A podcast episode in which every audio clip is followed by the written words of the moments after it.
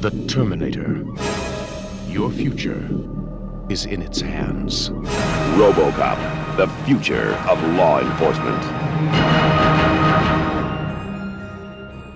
Hallo en welkom bij Julius versus Jasper, de podcast waarin we elke aflevering twee films bespreken en dan kiezen welke de beste is en welke vernietigd moet worden. Ja, en het wordt weer een, eh, een uitdaging deze keer. Ja, voor mij niet eh, overigens. Ik vind eh, Robocop duidelijk beter dan Terminator. Maar mm, jij stuurt Terminator met, met, met gewoon ge- heel makkelijk naar de, de afvalberg? Nee, dat ook weer niet. Ik wou zeggen. Nee, Terminator is ook wel een, eh, een erg goede film. Twee, twee legendarische robots, zullen we maar zeggen. Als je ze robots mag noemen. Ik weet niet wat technisch gezien robots zijn, want er zijn nogal wat... eh, Ik weet of hem nou helemaal een robot moet noemen. Hij is natuurlijk wel, en, maar goed, daar gaat die film ook natuurlijk over. Dat hij eh, zijn menselijkheid op een gegeven moment terugvindt. Dus dan is de vraag, is het dan nog wel een robot of is het gewoon een mens met eh, mechanische onderdelen? Wat eh, mensen in het echt natuurlijk ook wel eens hebben. Wat dan weer ook een cyborg genoemd kan worden, geloof ik. Nou ja, je zou kunnen zeggen dat bijvoorbeeld iemand met een, met een mechanisch, ja, wat noem je wat? Een, hoe noem je dat als, als je hart vervangen wordt? Pacemaker? Nee, wordt, je krijgt niet een pacemaker in plaats van een hart. Maar, Wat, wat, waar stok je naar? Nou ja, nee, Hoe dat je, hebt- heet? Ja, nee, eh, ja, je hebt mensen met mechanische hartkleppen of zo. Nou ja, eh, of een pacemaker. Ja, een pacemaker die zou je dan ook eh, androids kunnen noemen of cyborgs. Dat is wel cool. Dan word je wel een stuk cooler van als bejaarde, toch? Nou, hey, Goed. meteen zitten we al in een existentiële discussie. Nou ja, dat doet Robocop dus. En wat doet Terminator? Terminator geeft ons een van de beste actie, science fiction, horrorfilms alle tijden. Ook een goed punt. Ja, toch? En de beste film van James Cameron, vind ik. Eh, dat zou je heel goed... Ja, dat denk ik wel.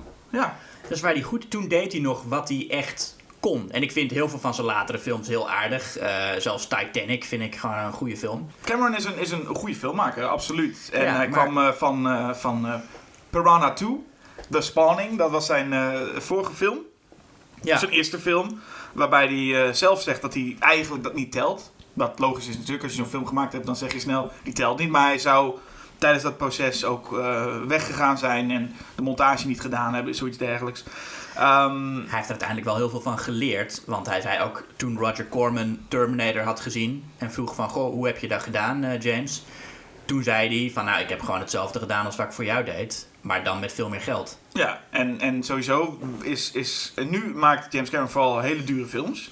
Maar wat James Cameron heel goed kan, en dat met Aliens ook... Hij kan een, hij kan een film wel twee keer eruit, eh, la- laten zien alsof het twee keer het budget was. Hij, hij weet Ja. heel goed hoe hij iets eh, nog beter eruit kan laten zien. Eh, daar is hij wel een meester in. En dat komt natuurlijk ook door zijn achtergrond als setdesigner. En dat hij bij Roger Corman films altijd deed. En ik vind wat hij over het algemeen... ehm, is hij op zijn best als hij wat kleiner werkt. Ja, dat krijg je nu niet meer voor elkaar met zijn, met Nee, zijn eh. Avatar-sequels van eh, honderden miljoenen. Je zou eigenlijk moet- tegen hem moeten zeggen... Oké James, hier heb je 20 miljoen. Ja. Maak daar nou eens iets voor. En, en, en geen cent meer. Maar dat Want- vind, ik bij de meeste, dat vind ik echt bij de meeste regisseurs. Ik vind dat je dat bij Ja. Peter Jackson, bij Steven Spielberg, je moet ze allemaal gewoon zeggen: hier heb je 5 miljoen, Ja. ga nog maar weer, wat, weer eens wat maken. Ja, Tarantino ook trouwens. Dus die gaat ook. eh, ik, vond- ik vond eh, de laatste film, Hateful Eight, vond ik een goede film, maar ook veel te, veel, veel te veel zijn zin gekregen. Ja, oké, daar zit er inderdaad in. En, en, en bij Cameron zie je dat heel, heel goed. Waar, waar James Cameron zijn inspiratie ook een beetje vandaan haalde bij The Terminator, is bij John Carpenter. En dat zie je er ook Ja. heel erg in af. En nou, er zijn eh, slechtere mensen om je inspiratie bij te doen. Want de, de Terminator voelt eigenlijk wel als een John Carpenter film. Het heeft heel erg die sfeer, maar je zit, er zitten... eh, hij heeft zich vooral laten, ook in, laten inspireren door Halloween. Gewoon eigenlijk een slasher. Want als je het goed beschouwt, is de Terminator... We kennen het allemaal, en vooral die hele franchise, als een soort actie, science fiction. Maar de eerste film is gewoon eigenlijk een, een slasher. Ja, het science fiction element is ook eigenlijk bijzaak. Is In bijzaak. die En- film. en- Het is gewoon, je moet een onstopbare robot hebben om achter een meisje aan te zitten. Dat is het concept. En dan is de vraag, hoe kom je aan een onstopbare robot? Nou, die komt uit de toekomst om Ja. haar eh, te vermoorden voordat ze de zoon baart die de, eh, eh, de, de, de reign of terror van de machines zal ongedaan maken. Dat is allemaal, volgens, volgens mij is het zo dat James Cameron, dat heeft hij ook gezegd, dat hij eerst dat beeld van die robot en die vrouw had. Ja, En dat hij toen pas kwam met het hele achtergrondverhaal. Wat in de film The Terminator ook niet heel erg uitgewerkt wordt. Hoe dat nou precies allemaal gegaan is. Het is een beetje zoals ook een slasher opgebouwd is. Ja. Is, is, is gewoon een, hier is een killer en er zit wel een backstory aan vast, maar hij is vooral gewoon bezig met zijn doel bereiken. Het is wat dat betreft ook wel een van de beste slashers ooit. Er zit een vleugje eh, Assault on Precinct 13 in, er zit een vleugje Escape from New York. Je voelt het allemaal wel een beetje, eh, maar ik, ik voel vooral dat het een heel erg een, een John Carpenter film is, waar, waar, nou ja, dan heb je mij meestal om. Ja, een van de belangrijkste dingen, meteen maar mee openen, eh, eh, Arnold Schwarzenegger. Ja, Een grote actieheld, eh, inmiddels, inmiddels ook gouverneur geweest en nou ja, wat, wat allemaal nog meer niet. Het is een, het is een icoon. Op dit moment, iedereen kent zijn Ja. naam, zul je zeggen. hij is nou ook, moet ik zeggen, toen, toen hij de politiek inging, was dat nog een beetje een lachertje. Inmiddels is hij van de Republikeinen nog de meest redelijke stem die je, die je vaak hoort. Dus toch, hij heeft heel veel Ja. kritiek op Trump. Hij, hij vindt global warming een probleem. Ik snap wel dat het een, een, een, een- Ik bedoel dat je in eerste instantie denk je ook van. eh, ik bedoel, hè, what's next? Arnold Schwarzenegger als, eh, als, als gouverneur? Ja, dan denk je, ja, je, je denkt ook niet maar. Wa- Wat je natuurlijk in die tijd voor de Terminator kennen hem allemaal wel als. Of allemaal, ik ken hem toen niet, maar ik was ook niet geboren. De, ehm, de eh, bodybuilder. Mr. Universe was hij. Mr. Universe en de bodybuilder die in, zijn, in, in, in, een, een, een document ook, ook roept over I come in de, in, de, in de gym en I come in de, nou ja, in ieder geval... eh, Ja. Of ja, dat, dat gezicht even voor hem als klaarkomen is. ja, precies. En hij speelde toen in een, in een aantal films. Stay Hungry ken ik hem van in de jaren 70. Met Jeff Bridges speelde hij een rol. En eh, uiteindelijk zat hij ook in, in de Conan films, Conan the Barbarian. Zijn eerste film was eh, Hercules in New York. Oh ja, Waar dat, hij nog als Arnold Strong op de credits stond. nou, zo, dat, is- dat, dat is helemaal een goede naam voor een, eh, voor een eh, gouverneur, toch? Ja. Ja. ja, want Schwarzenegger is natuurlijk een naam eh, die in, in Hollywood niet heel handig lijkt. Nee, Zo'n die- lange, Duitse, moeilijk uit te spreken naam. ja. En inmiddels heeft niemand er moeite mee, hè? Nee, iedereen nu- kan het. Volgens ja, mij is het gewoon- universeel. Iedereen kan gewoon Schwarzenegger zeggen. Dat is heel ja, bijzonder zo wordt een, een gekke naam op een gegeven moment gewoon een gegeven als je hem vaak genoeg hoort. Ja, en als je nu het beeld zou schetsen aan mensen die verder eh, eh, Arnold Schwarzenegger gewoon kennen en je zegt nu, oké, Arnold Schwarzenegger als bad guy in een film. Dan denkt ook niemand, net als dat je eigenlijk zegt gouverneur, denkt niemand, dat wordt een intimiderende eh, killer. Dan denk je, dan, nou, waarschijnlijk krijg je dan het gevoel Batman en Robin, waar hij ook een keer een villain speelde. Hè, punchlines en, en niet intimiderend. En ik keek, t- ik had de Terminator al eerder gezien, maar ik keek hem nog een keer terug. En ik dacht, holy fuck, Arnold Schwarzenegger is daadwerkelijk echt een intimiderende bad guy. Ja, Maar echt in, zo ontzettend goed gecast. En ik had niet gedacht dat ik dat ooit van een Arnold Schwarzenegger zou zeggen. Dat hij echt zo ontzettend goed gecast is. Hoe hij eruit ziet. Ehm, hoe hij... Ook hoe hij acteert. Is echt bijzonder. Maar als ik deze film nu zie... Dan denk ik, daar staat echt een, een beer van de vent. Maar intimiderend als een malle. En hij wordt, ons, hij wordt echt een ongelofelijke creepy... Nou ja, je zou hem inderdaad zo eh, als, als echt een van de beste slasher villains kunnen eh, benoemen. En dat hebben we Ja. nu ook niet echt meer door, omdat we natuurlijk hem ook in de vervolgfilms hebben gezien, waarin zijn rol veranderde. Maar hier, ik, ik vond het echt. eh, het, is, het is amazing om te zien eigenlijk. Gewoon Ja. daarom zou je deze film al willen zien. Arnold Schwarzenegger in die rol. het is, ook een, het is een heel rare casting, want waarom zou een robot een Oostenrijks accent hebben? Ja. Dus ik snap eigenlijk nog steeds niet waarom ze hem daar toen voor hebben gekozen. Ja, de logica sowieso niet. Want als jij een Terminator gaat ontwerpen die eh, als mens eruit moet zien en niet moet opvallen, maak je ook geen Arnold Schwarzenegger, zo'n Nee. beer van een vent. Dan maak je, zoals in de sequel, een Robert Patrick. Ja. Die blend in. Eh, Arnold Schwarzenegger die, die, die steekt wel eh, overal bovenuit. Ja, en het is ook, als je dan hebt over robots, dat is nou een beetje een cliché, dat je zo door de ogen van een robot kijkt en dan zie je al die tekstjes zo in beeld verschijnen. Ja. Wat heel raar is, want die robot, dat is gewoon een computer die dan zichzelf iets vertelt. Ja, die, alsof een robot dat moet lezen. Ja, of alsof zo. een robot dat moet lezen. Dat, dat weet hij al, omdat het in zijn brein zit. Nee, precies. Maar als we die inderdaad, als we zo ver gaan, maar dat is die, Ja. die ja, het, het, Het wordt, ook, werkt het wel. wordt ook alleen nog maar erger trouwens. In, in Terminator 5 zit een hilarisch shot van een robot. Dat is dan in de toekomst al, waar de robots de wereld hebben overgenomen, of de machines. Ja. En dan zie je gewoon een menselijke robot die een vrachtauto bestuurt. dus je denkt, waar, die vrachtauto die kan gewoon zichzelf rijden, toch? Er zit er gewoon een chip in en... Nou ja, ja, dat is eh, een beetje de belachelijke science fiction dingen. Maar nogmaals, de eerste Terminator eh, maakt zich daar nog niet zo druk om. nee. En, en ehm, deze, deze Terminator is, is eh, onverwoestbaar, om, om, om, gaat door tot zijn doel behaald is. Hij walst overal doorheen, wil kosten wat kosten een doel krijgen. Ze hebben ook zijn, eh, de, de wenkbrauwen van Arnold Schwarzenegger zijn ook weg in, eh, in, in deze film. Wat maakt hem ook... Hij heeft een hele bizarre, bizarre geluidsuit, gelaatsuitdrukking eigenlijk als je deze film ziet. Het, het past allemaal perfect. En een grappig feitje is dat eh, oorspronkelijk dacht men aan O.J. Simpson. Maar de Oh ja. ma- makers dachten dat hij niet een geloofwaardige killer zou kunnen spelen. Wat, wat ergens wel ironisch, ironisch is. Maar ik ben, ik ben zo, zo amazing dat, dat Arnold Schwarzenegger... Ja, het is best wat, wat deze man ooit gedaan heeft, deze rol. Ja, het is ook de beste film waarin hij heeft gespeeld, denk ik. Ik Ja, ben geen fan van Conan. Nee. Eh, ik vind Terminator 2 ehm, ook goed. Maar daar zie je alweer dat James Cameron een beetje uit zijn voegen begint te barsten. En gewoon lang en groot en episch. eh, eh, en die film is voor mij echt wel een lange zit, Terminator 2. ja, en wat je ook ziet, en dat ik weet niet in hoeverre per se Arnold Schwarzenegger zelf is geweest, maar ehm, de, in deel 2 was natuurlijk de tijd waarin Arnold Schwarzenegger al gigantisch was. En dat bedoel ik niet fysiek, maar, eh, want hij was zelfs kleiner dan in de eerste Terminator. Maar hij was een grote ster. En hij speelde in, die, in datzelfde jaar als Terminator 2 speelde hij Kindergarten Cop. Dus we speelden Ja. die met kleine kindertjes en moest, ja, mocht hij niet te veel een killer worden. En je ziet dat, ex- dat extreme voorbeeld zie je vooral bij Terminator 3. Want dat was precies in die tijd van dat hij eh, gouverneur wilde worden, rond de verkiezingen.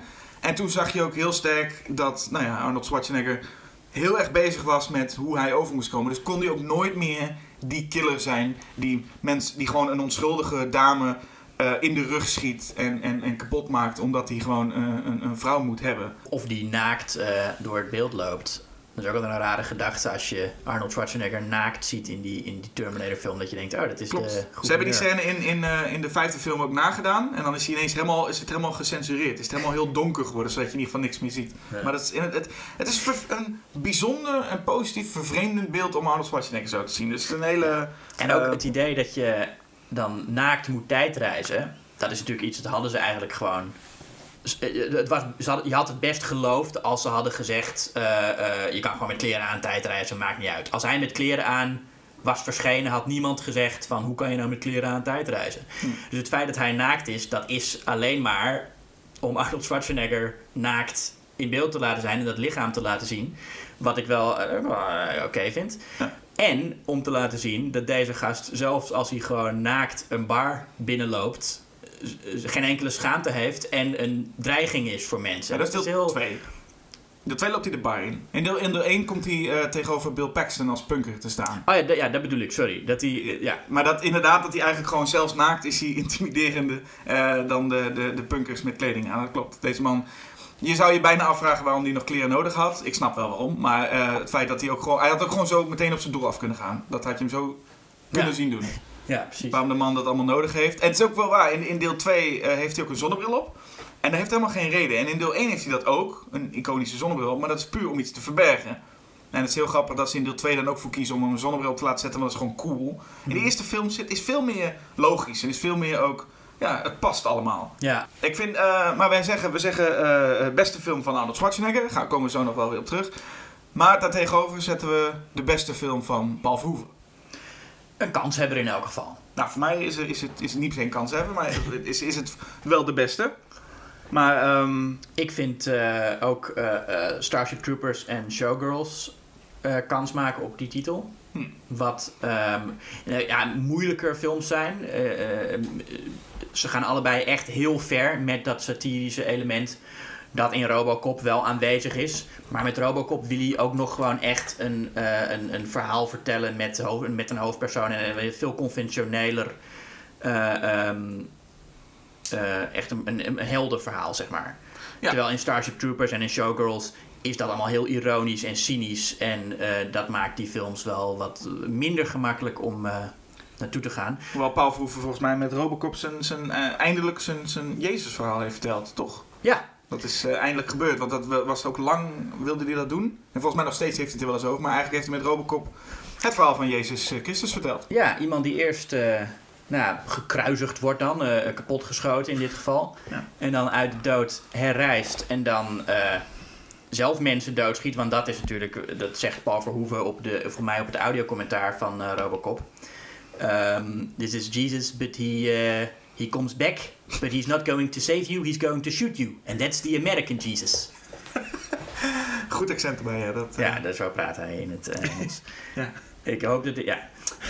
Um, dus ja, dat is natuurlijk heel interessant aan Robocop, dat het een, een, soort Jezus-verhaal is, waar ook inderdaad uh, aan het einde loopt hij door een uh, soort plas met water. En dat is dan zoals Jezus over het water liep. Nou ja, dat is uh, natuurlijk niet een heel diepgaande metafoor of zo, maar dat is wel een leuke kleine verwijzing. Ja. Dus dat zit erin. Het is ook een verhaal over de militarisatie van de politie, de privatisatie van de politie. He, de, de, de, Robocop is mogelijk omdat de politie is geprivatiseerd. Uh, dus het is een heel uh, uh, best wel gelaagd verhaal met best wel veel kritiek op kapitalisme, op privatisatie, op militarisatie. Ja, en het grappige is, het script van, van Robocop is langs elke grote regisseur van die tijd geweest. En iedereen zei, ik wil hier niks mee te maken hebben. Ja. En zelfs Paul Verhoeven zelf dacht, ik hoef, ik hoef er niks mee te maken hebben. Maar zijn vrouw zag hier zag er meer in, geloof ik. Hè? Die zag volgens mij een soort satire waarvan ze dacht: dit, dit, ja. dit, hier, hier kun je volgens mij iets mee doen. En ik vraag me ook heel sterk af of het wel heel veel in het script zat, of dat het vooral Paul Verhoeven is die het, met, die het op dat niveau heeft gebracht. Nou, de satire zat wel in het scenario. Dat was wel duidelijk uh, aanwezig. En Verhoeven heeft daar natuurlijk, ja, die. die vindt dat sowieso leuk en die houdt ervan om, om zijn films uh, recalcitrant vol te stoppen met uh, provocatieve grappen en Maar dan kan momenten. ik mij bijna niet voorstellen dat het langs elke grote regisseur gegaan is en dat niemand die satire er heeft, eruit heeft. Nou, misschien zagen ze het wel, maar hadden ze er gewoon geen zin in. Ah, oké, dat zou je. Want ik, ik, voor mij voelt het een beetje zo, maar dat weet je natuurlijk niet zeker. Maar voor mij voelt het een beetje dat in, in de verkeerde handen, en dat zou in dit geval voor veel handen kunnen zijn, had, had Robocop, wat de naam al zegt, maar had makkelijk gewoon een hele inwisselbare, domme B-film kunnen zijn. Ja, En zeker. in de handen van Verhoeven is het een meesterlijke domme B-film geworden. En dat Ja. is wel echt een, een, een heel, heel knap. Ja, en dat is inderdaad ook leuk aan Robocop. Dat het niet alleen een heel slimme, maar ook een heel domme film is. Ja, fantastisch dom, Ja, toch? die- ja maar, ook- maar ook heel slim. Ik bedoel, er zitten Ja. heel veel intelligente, satirische, eh, kritische momenten in. Maar tegelijkertijd is het ook een film die niet bang is om eh, lekker, eh, hoe noem je dat? Ja, gewoon lekker dom en plat te zijn. Het was eigenlijk zijn eerste film in Amerika die, eh, ehm, zeg maar, mensen liet zien wie hij was. Hij had al Flesh and Blood gemaakt. Wat ook wel een, een licht ironische, cynische film is. Een soort eh, middeleeuws avonturenverhaal. Maar dan met helden die zeg maar, dezelfde moraliteit hadden als waarschijnlijk de meeste eh, middeleeuwse mensen. Ehm, maar Robocop vestigde zijn naam echt en, eh, en maakte ook duidelijk: oké, dit is een regisseur die heel excessief werkt met echt eh, hoeveelheden bloed die je normaal gesproken niet zou zien als je iemand neerschiet. Nee, Verhoeven zegt ook te- terecht ook dat hij, eh, er is een, een, een X-rated cut van, eh, of in ieder geval gewoon een X-rated cut van, eh, van Robocop. En hij zegt ook die film moet die, je moet ook de filmversie zien met de X-rating. Want als ze gaan knippen, in de bioscoopversie bijvoorbeeld, als je daarin gaat knippen, is de humor meteen ook weg. Ja, Want de humor zit hem vooral in dat extreme geweld. Want het is echt vrij extreem. Als je bijvoorbeeld de scène neemt waarin, ehm, ik ben even de naam kwijt van die andere robot, de stop-motion grote robot. Ed 209. Ed 209, die schiet op een gegeven moment uit als, als fout, zeg maar, als, als storing, schiet hij een, eh, een eh, persoon neer, een van de medewerkers. Nou, het is niet eens een storing, het is gewoon. Dat ding is nog niet af. Hij is nog niet af, dus dan is het toch in zekere zin een... Nou, het, het is iets waar ze. Het, ging, het was niet de bedoeling, laat ik nee, het het zo is zeggen. wel een foutje. Het is wel een foutje. Ik dat zeggen, het is niet dat, ja. hij, dat hij daarvoor geprogrammeerd was, maar hij schiet dus iemand dood. Maar dat gaat zo lang door en zoveel Ja. bloed. En dan is die zin die daarna komt met someone call a paramedic is, is enorm grappig. Ja. Want je denkt, deze man is, dat hij nog net niet, dat, die moet helemaal aan stukken liggen. Als je die bioscoopversie dan ziet, dan zou je bij wijze van spreken nog kunnen denken, oh deze man is misschien nog wel te redden. Want het wordt allemaal zo gecensureerd. En daar verliest de film door eh, zijn, zijn bloed en gore, verliest eigenlijk de film juist ook de humor. En dat merk je heel sterk. Ja, Roger Ebert schreef ook dat hij, hij had beide versies gezien. En dat de gecensureerde versie eigenlijk veel schokkender is. Omdat het geweld, daar neem je het serieus. En in Ja. de, de, de X-rated versie wordt het gewoon grappig hoe, hoe lang die man beschoten blijft worden. En hoeveel bloed daarbij komt kijken. En ook hoe laconiek die mensen daar ook op reageren. Dat hun zorg is niet per se dat er iemand eh, dood is, maar dat die robot Ja. het niet goed doet. Maar nie- niemand in deze film... Het zijn allemaal heerlijke karikaturen. Maar alle personages zijn ook... Ze, ze, niemand... Het zijn allemaal hele slechte mensen, om het maar even zo te zeggen. Maar heerlijk slechte mensen. Smerige kapitalisten. Miguel Ferrer speelt een... eh, een eigenlijk heb je meerdere corporate hè, maatpakken die, die allemaal evil zijn. Maar daar zit wel een soort nuance in. Want je hebt één iemand die Robocop maakt... waarvan je dan denkt... oh, de maker van Robocop... dat zal in ieder geval wel de good guy zijn. Maar ook hij is niet echt de good guy. Hij is ook een, een, een bad guy. Alleen de oudere garde... De, de, de Dick Jones heet volgens mij... is gewoon nog slechter. Nog meer evil. Ja. En op die manier, en dan heb je daarna nog meer evil. Het is gewoon één grote evil bende bij elkaar. Hè? En dat maakt het ook leuk. Gewoon het feit dat het allemaal gewoon karikaturen zijn. Maar in principe is, is Murphy, de hoofdrolspeler, ook, ook maar een karikatuur eigenlijk.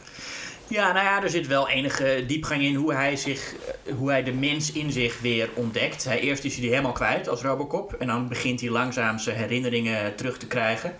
En wordt hij weer mens. En daar kun je ook wel echt om juichen. En aan het einde van de film, als hem gevraagd wordt hoe hij heet... en hij kijkt aan en hij zegt niet Robocop, maar Murphy... dat is echt een lekker juichmoment. Ja. En dat vind ik mooi, dat Robocop aan de ene kant een film is die eh, ja, eh, bijna een parodie is. Ik bedoel, het is natuurlijk niet een parodie, maar het, het komt behoorlijk in de buurt. Het is heel hyperbolisch allemaal. Eh, het, het is heel kritisch op Amerika. Maar toch gebruikt het heel typisch Amerikaanse stijlmiddelen. En eigenlijk ook een heel typisch Amerikaans verhaal. En dat doet het gewoon goed. Nou, je voelt echt dat, dat, dat Amerikaanse publiek, dat de, ik noem ze maar even de dommere Amerikanen, ook heel erg hard kunnen juichen met fuck yeah, America. Ze worden belachelijk gemaakt, maar ook, ook niet eh, wel met, met, met respect voor menselijkheid of zo. Het is niet zo dat, dat ze alleen maar zeggen Amerikanen zijn, eh, zijn domme idioten. Nou ja, de, de, de, de- de zelfs de politieagenten zijn niet allemaal helemaal zuiver. Dus ik, ik vraag me, er zit niet veel. Nou ja, het is, het is vooral een kritiek op de Amerikaan, op het systeem, op privatisering en, eh, en, en op militarisatie. Maar de mensen zijn op zich niet eh, het, het, het, het, het, het, voornaamste doelwit van de satire van Robocop. Is er naast, eh, naast Murphy nog een, een sympathiek personage? Ja, de Nancy Allen. Ja, oké. Dat zijn er twee. Dat zijn er twee. In een film met, met, met 100. eh, Ja, nee, natuurlijk. De meeste mensen zijn, zijn eh, bad guys. En ik vind het goed. Ik vind het juist, dat vind ik juist een van de, van de fijnste dingen aan het feit Ja. dat het gewoon allemaal gewoon lekkere klootzakken zijn klaar. Dat dat het ook een beetje is. Mhm. En ehm, iedereen, je voelt ook in Robocop als je in die stad loopt, je wordt gewoon, je, je- elke, elke straat waar je in loopt, word je wel verkracht, beroofd of, of, of, of doodgeschoten. Maakt Ja. allemaal niet uit. Dat is echt, die stad is, is, is een gigantische puinhoop. En En het leuke vind ik trouwens, dat het is dus, ja, het niet, niet, een jaartal specifiek wordt niet genoemd, maar het is wel eventjes in de toekomst. En je ziet dat Paul Verhoeven niet alleen maar heel negatieve veranderingen heeft, maar ook eh, duidelijk maakt dat in zijn toekomst in elk geval er wat meer gelijkheid is tussen mannen en vrouwen, want de kleedkamers zijn gemengd. Dat is ook in Oh ja. Starship Troopers zo. Maar ook hier zie je bij de politie kleedkamers gewoon een vrouw die eh, de, de shirt uittrekt en niemand kijkt daarvan op. Dat gebeurt gewoon op de achtergrond. ja, het kan mij, het- misschien, maar misschien denk ik dat het net even, ik, ik, voor mij was het dat ze dat puur gedaan hebben om, om, om gewoon naakt erin te krijgen. Nou ja, dat is. Dat vooral de reden is en dat je daarna wel een soort van... Oh, wat mooi dat ze de, een toekomst schetsen waarin dat allemaal gewoon kan. Maar dat het volgens mij vooral was van... Shit, we volgen de hele tijd Murphy. Maar hoe krijgen we dan hemelsnaam blote borsten erin? nou, dan doen we het gewoon gemengd. Dus het kan heel mooi klinken hoor, wat jij, hoe jij het omschrijft. Van hij ziet het allemaal heel mooi. Maar volgens mij was het meer gewoon... We moeten ergens tiet in hebben. Dat is ongetwijfeld ook een reden. Maar het is wel. Paul Verhoeven laat daarmee wel zien dat de verkleining van sociale ongelijkheid ook binnen een verdrukkend kapitalistisch systeem eh, plaats kan vinden. Dat weet je wel, dat, dat, dat zeg maar. Heel, in heel veel films, als, het, als de toekomst eh, eh, dystopisch is en conservatief, dan is alles conservatief. En bij Verhoeven zitten er ook wel elementen in waarvan je het aannemelijk is dat men daar inderdaad progressiever in gaat worden.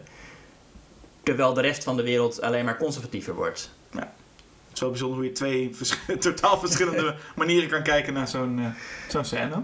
Even terug naar Terminator, hè? Mhm. Eh, een, een van de dingen wat ik van Terminator heel fijn vind. Jij, jij noemde net al bij, bij Robocop. eh, want we moeten ze toch een beetje tegen elkaar zetten.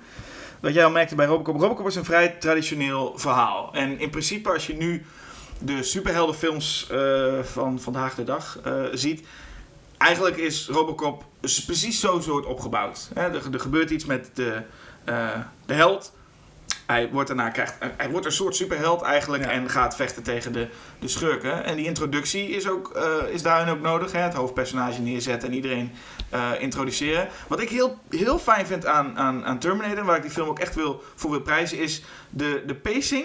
En de film begint gewoon meteen. Gewoon introductie. Het is niet eens een introductie nodig. Eerste shot. Volgens mij je hebt een, een, een heel kort een, eh, dat toekomstbeeld. En meteen daarna gewoon bliksem. En daar is die, de Terminator. En de pacing daar, als je die eerst de film gewoon. Eigenlijk zakt de film gaandeweg wat meer in. Of in ieder geval zakt in. Heeft meer ruimte voor ontwikkeling en dialoog. Maar de eerste kwartier, half uur van de film is, is bijna perfect qua pacing, merk ik. Ja, Terminator is gewoon een heel strakke film.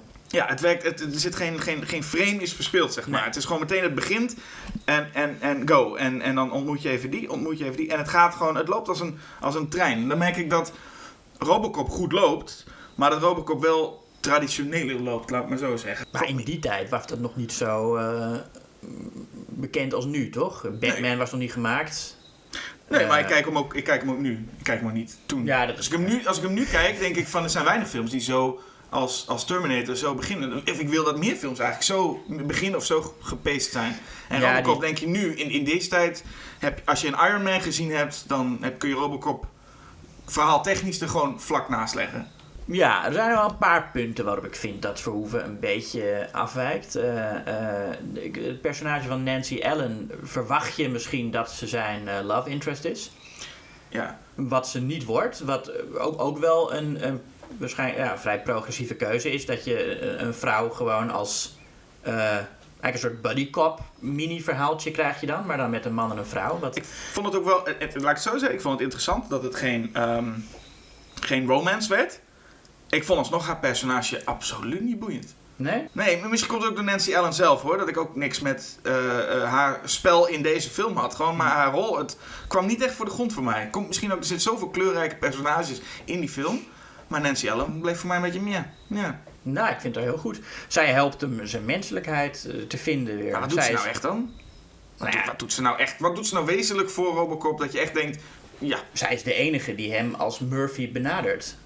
ja omdat ze ziet dat hij die pistool, dat pistool eh, zo, zo, ja, zo- maar dat is belangrijk. Weet je, hoe, hoe zij met hem omgaat. Kijk, eh, je, je identiteit wordt toch ook voor een groot deel beïnvloed door de manier waarop andere mensen met je omgaan. Als zij niet was, was geweest, dan was hij misschien wel altijd eh, Robocop gebleven en niet meer Murphy geworden. Op een gegeven moment is het een beetje zo'n eh, scène waarin Robocop eh, storing krijgt in, terwijl hij in zijn wachtruimte zit. En dan krijgt hij allemaal beelden terug van, ehm, van wat hem als mens gebeurd is. En voor mij was dat eigenlijk al genoeg reden om te denken, ah, hij is, hij, er zit mensen in nog. En dan gaat hij ook, staat hij op en dan gaat hij uit de, eh, hoe heet dat, verlaat hij het politiebureau, gaat hij zelfstandig op zoek naar de, de, zijn moordenaars eigenlijk. Ja. En voor mij was dat genoeg reden. Ik had helemaal geen reden nodig verder. Om, ik, ik weet gewoon, er zit nog menselijkheid in. Ik had die rol, laat ik het zo zeggen, ook al was het bedoeld. De rol van Nancy Allen kwam mij nou niet echt als heel nuttig. Van, dat had je nodig om die menselijk, dat menselijk, stukje menselijkheid te krijgen. Ik denk wel dat je dat echt nodig hebt. Dat er, dat er tenminste één iemand is die jou nog als mens beschouwt. Het is wel mooi, maar het is niet de reden waarom hij... en Eigenlijk is het meer andersom. Dus hij heeft nog een stuk menselijkheid. En is het fijn dat er nog iemand is die hem ook zo behandelt. Maar het is niet anders. Het is Nou niet, ja, het, het helpt hem wel, denk ik. Dat niet zij, dat eh, haar eh, personage ervoor zorgt dat of zo. En dat voel je toch dat dat haar personage veel meer goeds had gedaan. Omdat je nu eigenlijk gewoon denkt, ze was niet per se nodig. En het was toch prettig geweest als haar personage iets meer... Ik vind het eigenlijk wel eh, een heel mooie eh, relatie tussen hun twee. Ook dat ze op een gegeven moment daar op, op dat... ehm, zij, zij ziet zijn gezicht ook. Dan doet hij dat, masker af en dan krijgt ze zijn gezicht te zien. En dat is allemaal...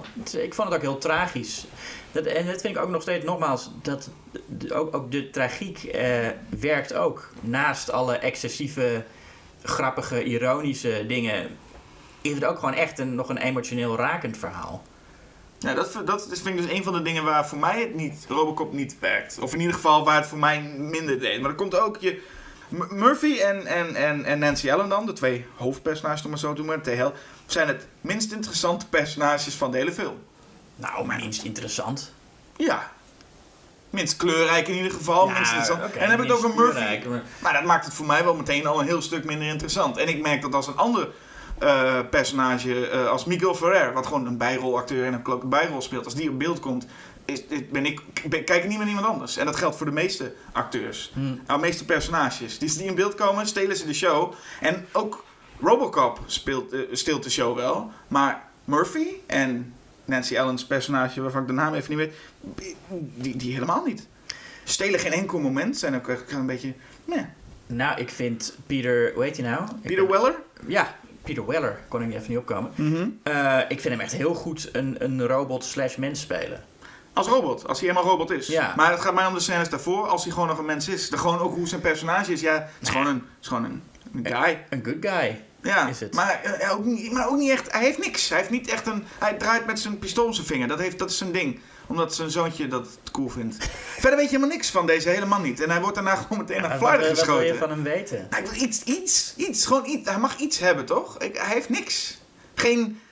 Niks eigenlijk. Dat is, het is een beetje... En Nou, als hij helemaal Robocop een- is, denk je... Oh, gelukkig, hij, hij, hij is nu Robocop. Heeft hij iets meer personality, zou je bijna zeggen. Je weet dat het een, een familieman is die... Ja, dat wordt verteld. En dan krijgt hij nou wel flashback van iets met... met, met maar dat, dat, dat wordt mij van Murphy niet verteld. Murphy weet ik alleen maar dat hij overgeplaatst is. En dat hij achter een crimineel aan gaat. Ik weet ook niet eens of hij bijvoorbeeld echt een diehard is. Weet je wel, dat je echt zo'n man die zegt van... Hé, hey, het is hier een rotzooi, maar ik ben een snoeier. Ik ga het allemaal doen. Nee, hij is gewoon een, een cop.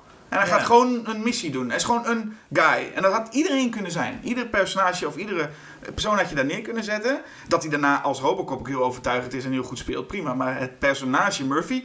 Ja, dat, dat, dat had iedereen kunnen zijn. Dat, je weet niks van die hele gast niet. nou, hij is gewoon een mens. Ja, gewoon een mens. Maar meer is het niet. En, en Nancy Allen is daarnaast ook gewoon een mens. Dus er zijn twee mensen. En die komen dan in een groep met allemaal bijzondere figuren. En dan denk ik, nou, dan vind ik het jammer dat deze... Jammer, dan vind ik het dat deze twee er nogal karig vanaf komen. Nou ja, voor mij is het feit dat Murphy een mens is en dat verliest eh, genoeg om, er, om te hopen dat hij het weer terugvindt. Maar hij Dus had- genoeg om achter hem te staan. Nou, een mens is hij sowieso, maar dat is, dat is al meteen. Maar hij had net iets meer dan een mens mogen zijn. Hij is ook wel net iets meer dan een mens. Hij is een, een politieagent die... Nee, hij is een En- politieagent, en- that's it. En Nancy Allen ook trouwens. Die wordt, het is- het is wel een grappig moment in de openingsscène dat zij haar pistool richt op, eh, op, op een boef. Die staat te, te pissen. En dat zich dan omdraait en dat ze even snel naar zijn lul kijkt. Ja, maar zegt dat heel veel over haar? Nee. Ik vond Nee, het vooral nee, meer over die boef het- zetten. Ik vond het leuk, leuk trucje van die boef. En die boef is ook herkenbaar door zijn, zijn iconische lach. En door de manier waarop hij met dingen omgaat. De- van hem weet ik veel meer dan van Nancy Allen. Van Nancy Allen weet ik alleen, ah, ze kijkt als, Ja, ik als ze de kans heeft een keertje naar een... Naar een Ik vond dat wel een leuk eh, persoon, eh, hoe noem je dat? Een karaktermomentje. maar is het echt een Nee, karaktermomentje? Want er komt niks van in terug. Het is gewoon een ding wat een mens kan doen. Maar het is niet, oh, dat is typisch Nancy Allen weer. dat mis je dan toch? Het is een grapje. Ja, nee. Het is een grapje, maar het zegt maar- niks over haar. En als ik, als ik, maar ik, ik kan ook even positief zijn, want ik, wat ik vind, een van de beste casting vind ik eh Kurtwood Smith. Vind ik enorm sterk gecast. En de reden vooral is dat hij oorspronkelijk auditie deed voor eh, Dick Jones. Want Kurtwood Smith is ook een, een, een, acteur die je vooral verwacht in, van een bedrijf. Een, een corporate die een maatpak aan heeft. Hè? Een man Ja. met een bril en een beetje kalend. En dat hij juist door Verhoeven is eh, gecast, maar dan juist als bendeleider. Vond ik zo slim. Ja. Dat het niet alleen maar van die, van die nou het zijn ook allemaal van die rouwdouwers. En dat je dan Kurtwood Smith juist zegt in, in zo'n rol zet, is, is super slim. Ja. Hij had ook, was ook zelf verrast. En schijnbaar ook had, eh, Paul Verhoeven had ook gezegd, hij deed mij met bril meer denken aan, aan eh, Heinrich Himmler. En dat Verhoeven daardoor dacht van ja, dit, dit, dit, eh, dit past heel erg als bad guy. En ik vind het heel slim. Je hebt een beetje een intelligente, maar hij komt ook super intimiderend over. Een hele, Ja. goeie, hele goede rol. Terwijl het een heel eh, een niksig mannetje is. Ik bedoel, niet, eh, hè, niet een heel brede, gespierde gast Nee. waarvan je zegt... Precies, maar hij is wel intimiderend. Je denkt Ja. wel, hey, wil ik niet mee, eh, ja, don't fuck with this guy. Ja, precies. Dus dat is een goede, eh goede theorie. Maar over don't fuck with this guy gesproken, komen we wel weer terug op de Terminator. Ik vind de theme over trouwens van eh, Brad Fidel, de, de theme is echt legendarisch. Robocop heeft dat niet, dat mag ik. Ik bedoel, de, de Terminator Robocop heeft... heeft, heeft ook een, een mooi thema. Ja? Nou, Ja, is ik, het zo eh, iconisch? Oké, laten, we, laten we een steekproef doen. Hoeveel mensen kennen de, de, de Terminator? Ik denk dat Terminator het thema wel bekender is. Maar het is niet alleen die, die, die theme, want die pam pam pam pam pam, dat kent dan heel, kennen heel veel mensen. Uh, maar gewoon überhaupt het hele hoe dat klinkt. Klinkt ook een beetje John Carpenter-achtig, maar hele, hele mooie, duistere, maar ook ergens droevige soundtrack. Ook, ook een fantastisch element. Nou ja, de- de- het verhaal verder. Linda Hamilton is, vind, vind ik ook sterk. En natuurlijk, als je het, vooral als je het vervolg ook meetelt. Maar haar personage maakt ook heel veel ehm, door. Hmm. En wat ik ook heel knap vind, en dat doet James Cameron overigens altijd in zijn films. Eh, zijn vrouwen, de vrouwen in zijn films beginnen altijd als een soort van, eh, nou ja, heel, heel ehm, meer slachtoffers en meer, meer heel zwak. En die worden altijd gaandeweg de film worden ze steeds sterker en sterker. Dat merk je in, in Titanic zit dat heel sterk. Ja. True Lies zit dat heel sterk. Nou, Sigourney Weaver in Aliens. Sarah Connor doet dat ook heel sterk. Ja. Dat is ook een sterke rol. En misschien de minst interessante rol tot dusver is dan Kyle Reese, Michael Bean. Maar heeft ook, heeft, ik vind het ook nog steeds een goede rol hoor. Maar ehm, is, is van, het, van het trio misschien het minst sterk. Nou ja, ik zei het wel een, een, een heldin om achter te staan, eh, Linda Hamilton. Ja, met, met Kyle Reese heb ik minder. Ik heb ook nooit echt dat zij dan verliefd worden op elkaar. eh, nooit echt heel erg in geloofd. Is ook niet Nee. heel belangrijk voor die film dat daar een, een geloofwaardige romance ontstaat. Nee, wat vooral belangrijk is, is dat ze wel eh, zwanger wordt van hem. Ja, nee, dat, maar ik bedoel, hoe, maar dat- hoeverre je echt dat een, een relatie vindt waar je achter gaat staan en wat je denkt, oh wat Nee. romantisch, dat is. Terminator is gewoon een heel doelgerichte actiefilm wat dat betreft. Ja. Actie-horrorfilm. Ja, en wat ik ook heel, heel goed aan de film vind, of zelf heel interessant, is eigenlijk wat de boodschap van de film is ook: eh, je kunt niks veranderen. De toekomst is niet te veranderen. Het is eigenlijk gewoon Ja. hetzelfde. En dat is eigenlijk wat er gebeurt. Het is gewoon een cirkel. En eh, ik vind het een heel mooi rond verhaal eigenlijk ook. Voor mij had het vervolg ook niet per se gehoeven. Ja, die, die vervolgen die maken het ook alleen maar minder. Ik bedoel, deel 2 is gewoon een goede film. Eh, en om die reden de moeite waard om te zien. Niet zo goed als de eerste, maar wel eh, een prima film. Prima film. En daarna wordt het alleen maar... eh, en omdat het om tijdreizen gaat, kunnen ze de hele tijd gewoon van alles doen. Nou ja, Maar- precies. En dan gooien ze alles in de war. En in, en, in, en in Terminator Genesis, wat sowieso een waardeloze film is, gaan ze ook nog eens terug naar deel 1. En zit daarin. eh, Veranderen ze daar weer een tijdlijn, waardoor het weer... eigenlijk die tijdlijn weer veranderd is. En Ja, dan wordt het gewoon een grote warboel waarvan je denkt, jongens, eh, hou op, doe, doe weer eens gewoon een, eh, een, een, een recht toe recht aan actiefilm zoals de eerste. Ja, maar ik denk dat ze nooit meer zo'n slasher zullen maken. Dat zou heel zonde zijn. Zo'n film maak je niet meer nog een keer. Dat zullen ze ook denk ik niet aandurven. Nee. Maar goed, dan heb je dus één heel doeltreffende actieslasher. Versus een actiefilm die en heel goed werkt als actiefilm. En ook nog eens eh, werkt als sociale satire. En als we nou de beide... Even, even gewoon letterlijk de versus. Robocop versus Terminator. Of wie heb je het liefst niet achter je aan, zullen we maar zeggen? Ehm, nou, dan... eh, ik, ik zou denk ik liever niet de Terminator achter me aan hebben. Dat is toch een, ik bedoel, en sowieso, Six in een gevecht ook. Terminator is, is toch... Nou ja, die wint met handen op de rug zo ongeveer, denk ik. Ja, ja, dat zal wel. Toch moet er eentje wegflikkeren. En voor mij is het dan... De het enige reden die ik nu kan bedenken, want Robocop is ook fantastisch. En ik wil ze bijna wel gelijk scharen, maar zou ik puur zeggen... Ik denk dat ik nooit meer een slasher met Arnold Schwarzenegger te zien krijg. En dat ik deze film moet behouden. Want zelfs de sequels, hoe goed ze of slecht ze dan zijn... hebben geen Arnold Schwarzenegger. En ik ga, die gaat die man ook nooit meer doen. En ik vraag me af of het nu ook nog wat de moeite waard is. Dus ik zou, ik behoud Terminator, zodat ik nog een keer kan kijken naar een intimiderende Arnold Schwarzenegger als bad guy die gewoon onschuldige mensen afmaakt. Ik hou Robocop omdat ehm, Robocop en Terminator allebei goed werken als actiefilm. Maar Robocop nog meer te bieden heeft dan dat. Maar is Robocop een goede slasher? Nee. Nee. Robocop. nee. Robocop probeert ook geen slasher te zijn. En Terminator probeert geen satire te zijn. Nee, dat is waar. Oké, oké. Maar, maar toch, Jasper. Gaat hij weg? Toch, toch, ja. Heftig. Oké, dan help ons luisteraar. Robocop of Terminator. Welke van de twee zou weg moeten als ze tegen elkaar moeten opnemen? Zet het op een briefkaart. Schrijf wat, wie jij weg zou willen hebben. En eh, zet er nog verder een leuk verhaaltje op. Ja, Ja? over jezelf. Nou, bedankt voor het luisteren weer. Ja, En tot de volgende. tot de volgende. Houdoe! That Terminator is out there. It can't be bargained with. It doesn't feel pity. And it absolutely will not stop. I'd buy that for a dollar.